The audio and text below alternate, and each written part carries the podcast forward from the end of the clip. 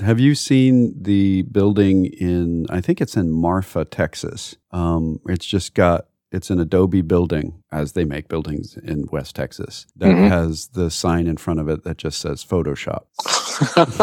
No, I haven't. But it makes very good sense. What is that? Well, that's the Adobe Photoshop over there, right there. Right. Uh, do you need and an upgrade to that? Put some more mud on it. It'll be good. Yeah, that's cool.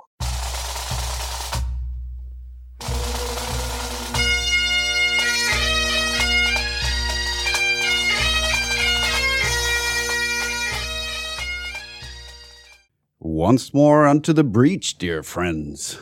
Else fill the wall up with our English dead. Yes. This time it's English. Um, yes. Just as a matter of um, record, uh, that is a quote from uh, Shakespeare's Henry the Fifth, The Battle of Harfleur. And we say it because every time we go on the air, we have the opportunity to fill up our career with our own uh, words of of. Um, things that need to be totally corrected, absolutely wrong or whatever. Um, anybody can be wrong at any point. Please keep that in mind. That includes economists, doctors, attorneys, politicians, police officers, and uh, anybody else. So uh, if I didn't list you in there, please believe I wasn't trying to insult you and do not be triggered. There you go. So uh, what do we have to talk about this particular hour? And I have probably, uh, as, as we say, generally you have an elephant in the room. This week we have an elephant in the house, and we will discuss the elephants in the house. And I'm interested in hearing what the elephant is that you're referring to. Well, it is a symbol for a political party. Oh. So the elephants in the house that generally we would say, hey, let's not ignore the elephant in the room. In this case, there's elephants in the house that are on one end of the house of elephants saying no, and on the other end, the majority of them are saying, well, yes. Uh, so there is a political struggle in the G O P, in the Republican Party, uh, and you can see it in Texas at the state level. You can see it in just about everywhere where the Republicans are in charge right now. This is running parallel with the elections, the presidential elections, because there's a group of people that are saying one thing and a group of people that are saying a completely different one. You, if you follow politics, know what those groups are. It really doesn't matter from a big picture viewpoint, from the economics viewpoint. What we're looking at here is that we have two political parties. And when you have two political parties, they generally pit themselves against each other. When one party gets to be in charge, so they say have both House and Senate and the uh, executive branch, the presidency, or at the state level they have the House, the Senate, and the governor, uh, lieutenant governor, all that stuff. You tend to start to see whichever party that is splinter and fight each other, because now they don't have to fight the other party. They have their own little agendas to deal with, and it becomes the the two uh, ends of the party's political spectrum rather than the two p- ends of the country's political spectrum. So in Texas, we have the hard right fighting the not quite so hard right. At the federal level, we have the hard right fighting the not quite so hard right. When I say this is, it's kind of irrelevant about parties. This is why, demographically, when we look at a big picture, we see the same thing happening in Europe. The hard right party is fighting the not so hard right party, but the left wing party is kind of standing off to the side and going, what is going on right now? But not having as much sway as they used to, as the others bicker that are generally partners. And we see this repeatedly in history. Why am I bringing up politics in economics? Because where the government is, is a big chunk of the economy. They have federal employees that receive a very large amount of money. There's defense spending that is a very large amount of money. Uh, the G D P and the government of the budget, we measure our debt per year as a percentage of G D P. We measure our budget per year as a percentage of G D P, and it's a pretty good chunk of it. We're talking about um, twenty to thirty percent. Of the economy. And while we were terrified earlier in the year because we didn't have enough money to pay the bonds if the government shut down, now we got enough money on hands for extraordinary measures again. We can do that. It's going to be expensive if we have to do that, with interest rates being what they are. If we jump in and try to make a bunch of bonds, get a bunch of loans, we're going to get it at a higher interest rate. This is what happened just a few months ago when we avoided a government shutdown. The government has to spend more money on its bonds now because it's more expensive because they threatened the shutdown, and they're doing it again. Uh, in this case, we have enough money to pay the bonds, at least for a while. Who's going to be affected by this? Federal employees. Um, is basically, if you work for the government, if you are uh, in the military, if you are any type of federal employee, you're going to get no money. You're going to be told to stay at home. And in some cases, if you're told to stay at home, you don't get paid. In other cases, you get paid for your time for not working, which is more expensive for the government because they paid you for doing no work, which is really a bad idea if you're trying to cut back on the budget. you, you know, people that have listened to us for very long know that we believe in responsible spending at the governmental level, and we point the finger at everybody, including ourselves, saying we're spending a lot of money, way more than we're taking in in tax revenue, and we could be taking in more tax revenue by raising taxes. We're not. I certainly don't want personally higher taxes, but when we look at the government, that might be a deal. Nobody wants to do that. We could also take in considerably more tax revenue. Uh, It wouldn't quite balance the budget, but it would get it within range of of making it work um, by simply increasing the funding to the I R S, because the probably detectable oh. if you had the manpower to do it. See, now you're really stepping in the minefield, I, giving I money I'm to the tax collectors. Right. And the bottom line to it is, if you don't like the huge deficits and you don't like the huge national debt, the least painful way to correct that would be to allow the I R S to audit. In other words, look at the various returns that they have flagged as unlikely to be correct. They don't have the manpower to do this. Matter of fact, the, since the cuts by Congress in their budget, um, they have basically stopped doing walk-in audits. In other words, where they come to your business, they don't have the they don't have the budget for it. They don't have the manpower for it. Um, and in doing so, there is probably something approaching the amount of the deficit in un in illegally unpaid taxes. It, it may not be that high, because I've seen estimates that it's a quarter of the deficit. So what are we saying here? None of us like the concept of being audited. I don't like the idea that the I R S could show up with no cause and want to audit us and shut down basically our time for an extended period of time to get data back to the government. However, if our system is based on paying taxes when you owe the taxes, then we have to enforce it. It's just, that's just the reality. If we had a law that says you're not allowed to kill, but we're not going to hire anybody to arrest you for it, then the law probably won't get followed as well as we want it to. And paying taxes in the United States is, both parties agree on this. I know that's weird, gasp a minute, that everybody, as far as the, the majority of both parties, agree that if you're cheating on your taxes, that's bad. Yep. We in the United States agree on that. That's not true in Mexico. It's not true in Greece. It's not true in many countries where they believe that everyone else should pay their taxes, but I shouldn't. And that's on surveys. People answer this on anonymous surveys, and it's across lots of countries.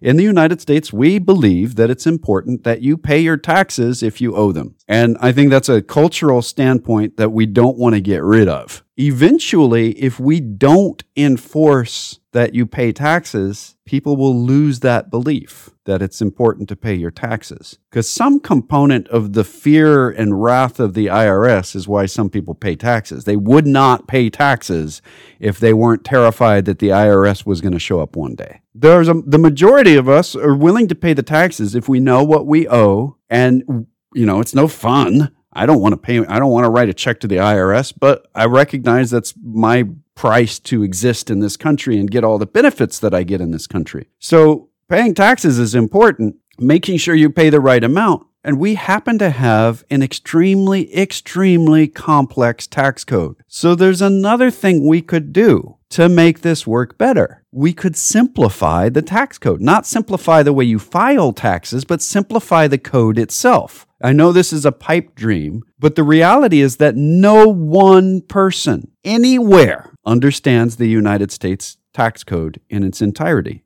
It's too complex. You have experts on specific parts of it that are kind of sort of familiar with other parts of it, but it's way too complex. They, there's different tax brackets for different commodities. There's different um, approaches to managing retirement accounts, if they're qualified, non-qualified, if they're government or non-governmental, and and it was never it's never been simplified.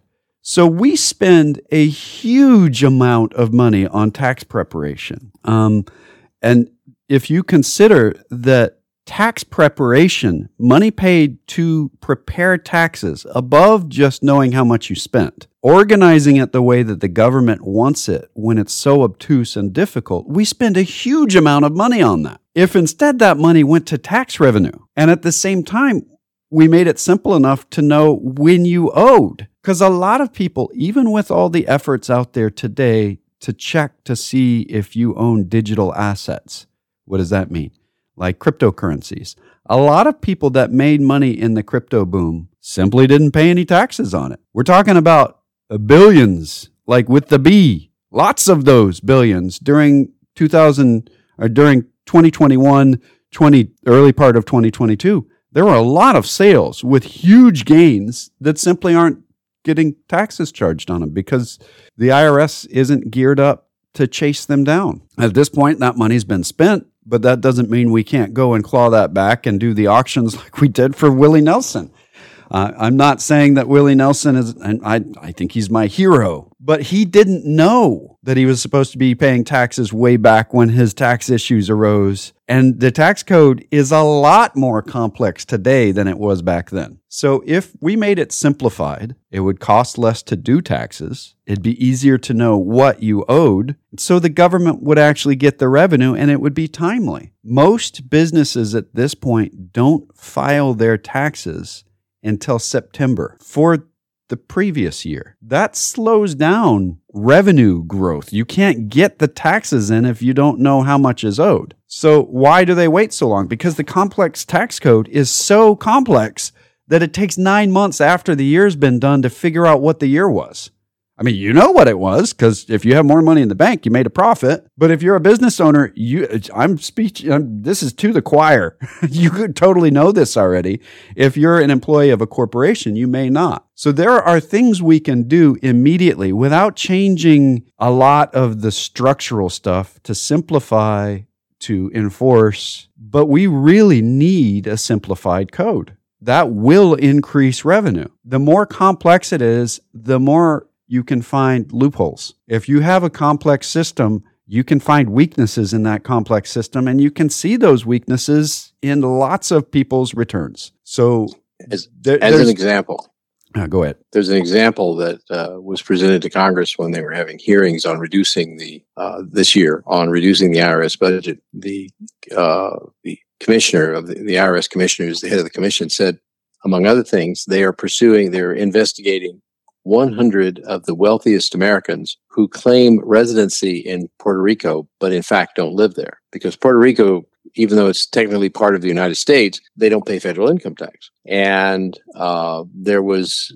a whole series of others. For example, there are people who can buy a literally stable of the highest, most expensive cars that they've identified who aren't even filing an income tax return. And this takes manpower to go and investigate, to figure out how people can buy um, a garage, a big garage, build the big garage with multiple places in it and buy the most expensive cars from Europe and still not owe any income tax. And those are the things that they were using the, the budget increase they had. They were, he listed those at the top of the list, and they're on hold now, those issues, because they had their budget cut. And I realize it's very unpleasant. I don't care for the I R S. Uh, I will say that uh, I've heard some terrible horror stories about I R S agents doing stupid things. Personally, I, I have survived an audit very nicely, and uh, I have used the ombudsman when things were tight, and the I R S was very uh, worked with me very well so that I could pay off my taxes in a in a manner that didn't destroy me during some downturns we had in the past. But there doesn't seem to be, factually, a serious intent, in, particularly in the House of Representatives, to lower the deficit. They they want, and this is kind of a goofy thing, it's as if whatever party is not in power wants a high deficit. You mentioned various parties shutting, the both parties shutting down the government at various times. They want something that people don't like so that they can position themselves as being against it so that they can raise the interest in their party.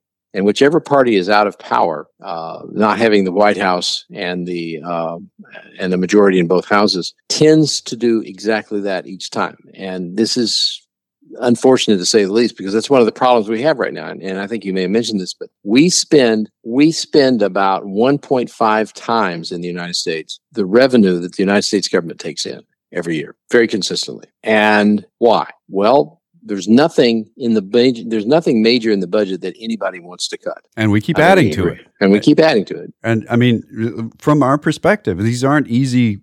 There are no easy answers here. We're not saying, hey, let's cut defense. We're not saying cut Medicare. We're not saying cut Social Security. Those three items are the vast, vast majority of the revenue we take in. You add mm-hmm. retirement, well, actually, other retirement services on that, and, and the medical services on that, and it's more than we take in. If you if you just pay retirements for, for soldiers and uh, the uh, civil servants, yeah. plus Social Security, plus Medicare, plus the defense budget each year, that's it. We're done. That's the based whole, on that's current, all taxes. Well, we wouldn't. We'd still run a deficit. Yeah, we don't and, take in enough taxes to cover those three items, and that's not even touching on the interest on the debt, which has gotten bigger. So the yeah. reality is that there's no easy place to cut. None of those things. Uh, we do not want to cut defense when China's acting the way it is and Russia's acting the way it is.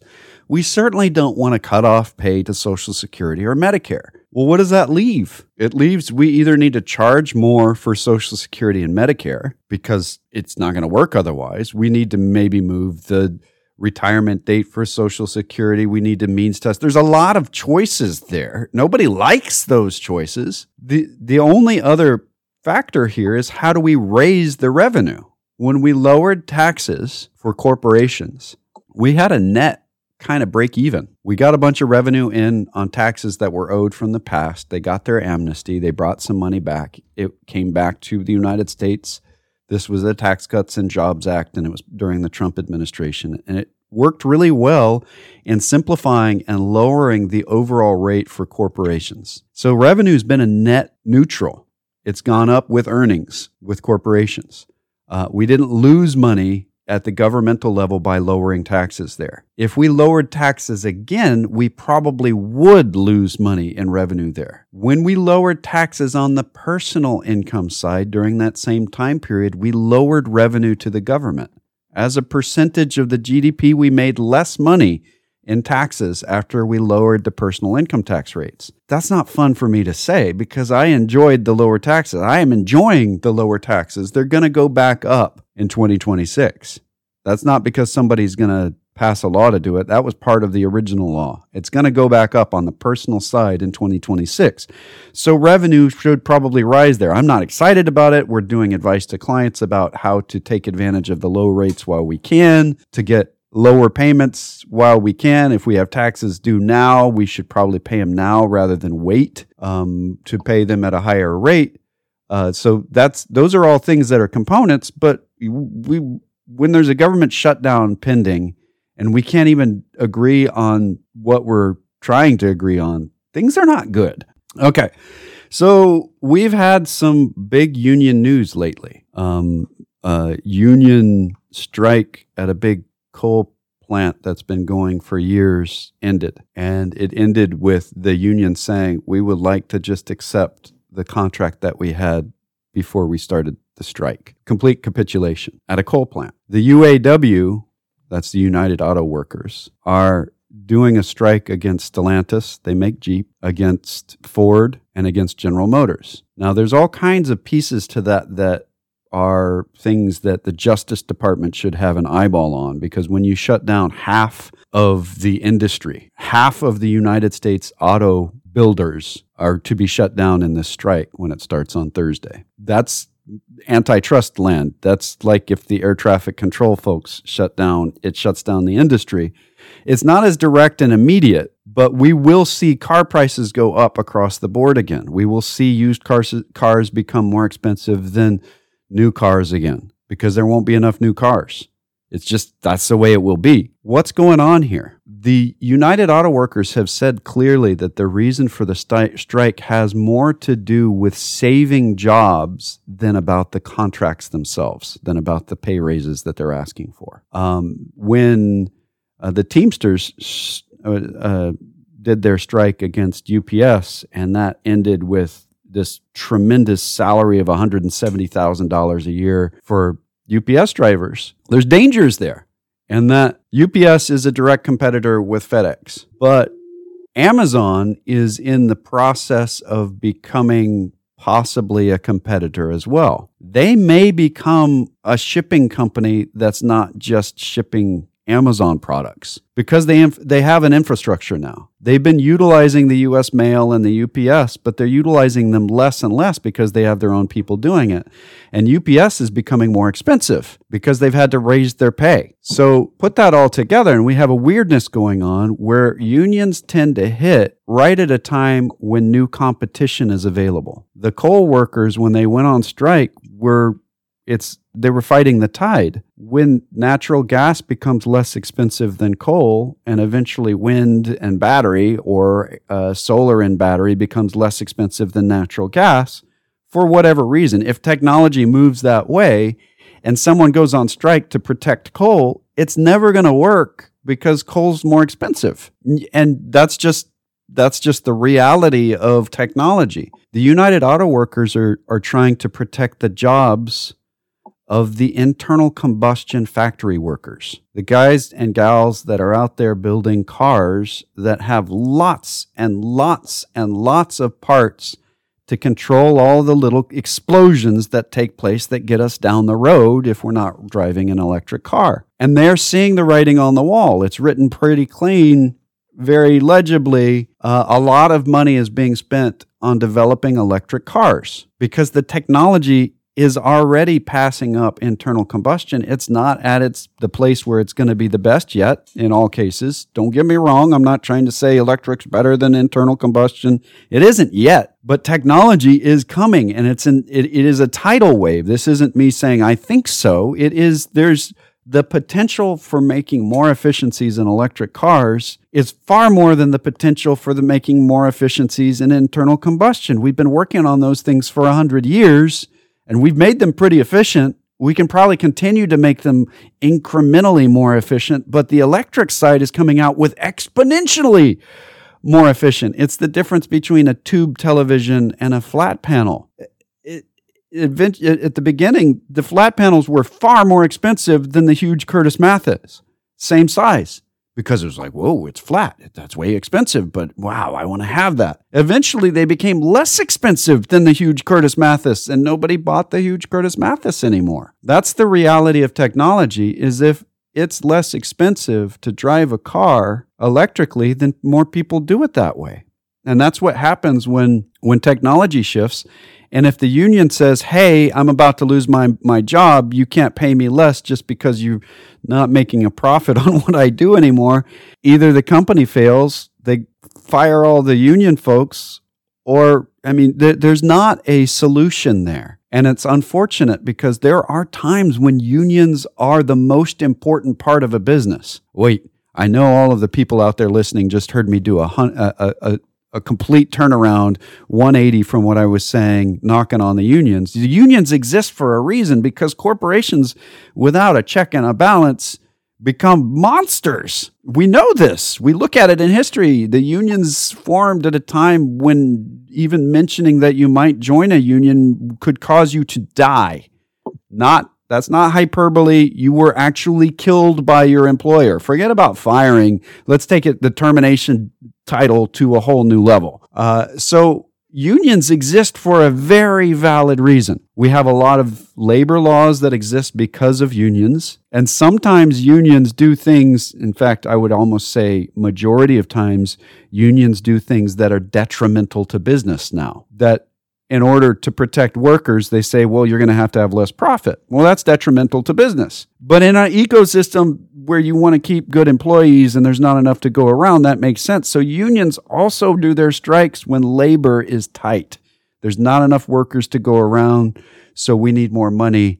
You got to pay us. The problem with that, as we saw at the coal mining strike, is that they hired people to come in, they produced less coal, but they maintained record profitability at the company. So it didn't affect them. If you go on strike and you say, we're not going to build any more internal combustion cars, when you're in the process of building less internal combustion cars, you're accelerating the shift to the new technology, not slowing it down. Now, the opposite end of that is when a country, a, a, a governmental organization, whether it be a country or a state like California or Germany, saying any new car purchased after X date has to be this new technology. That actually slows the technology down because it's not as efficient because it's mandatory. So you have less competition in making the absolute best of it. If you're required to get a solar panel, no matter what its efficiency, then why is the company trying to sell you the most efficient model?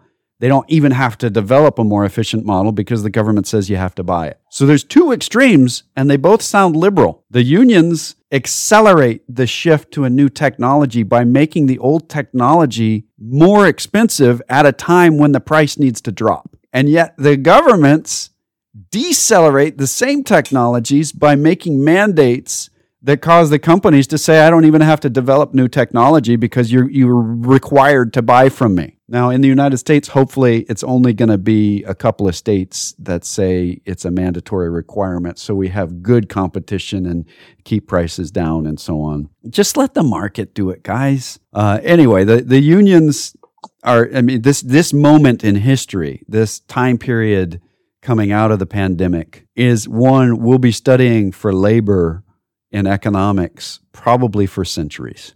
It is vitally important new data. And at the same time, we've got repetition of stuff that's happened throughout history when the union, basically, it's flexing its muscle in an industry that's dying. And when it flexes its muscle in an industry that dies, it accelerates the death. And we're about out of time. This is the Personal Wealth Coach with Jeff and Jake McClure. Uh, this is the Personal Wealth Coach, and we do make uh, other statements than really bad puns a- about songs. Uh, we are uh, a a finance program, as you would probably guess from the Personal Wealth Coach being our title. The Personal Wealth Coach is not just the title of the program, it's also the name of an S E C-registered investment advisory firm. All right, well, does that mean that the S E C likes us? What would you say to that, sir? I would say that the S E C is professionally dislikes almost everyone. Right. That is no implication of the S E C's approval just because we're registered with them. Why is the radio program and the firm named the same thing? Because we have to give this disclosure no matter what it is, and it's less disclosurable. It takes less time to do if it's just the same name. So we've been doing this program here uh, on this stu- in, on this station, fourteen hundred A M in Temple, since nineteen ninety-six. We've been doing this a long time, and we haven't been paid for it ever. Uh, we also Man. have not ever paid for it. So we've been doing this a long, long time, and the whole idea is education. We do advertise as a firm for on the studio, uh, on the channel, for this radio program. We don't actually advertise for our firm. We're advertising for the radio program. So what we're saying is that this is educational, and we do occasionally get business from it, but our purpose here is truly education. That being said, it's not advice. Advice would be if I knew who you were, if the other bald guy, Jeff, knew who you were, and we were able to have a private conversation with you about things in your best interest versus broadcasting to everyone. So we're going to be talking about education, which is why we do the program to begin with. So those two disclosures are really one. And having said that, do you deem to tell us another disclosure? Yes. The information we present on this educational radio program has been obtained from sources we deem to be reliable, but we make no warranty or guarantee as to the accuracy or completeness of said information. and he really can't get through the week without that. I think right. uh, if you would like to talk to us off the air, we actually give individually uh, individually crafted and customized advice based on what people are trying to achieve.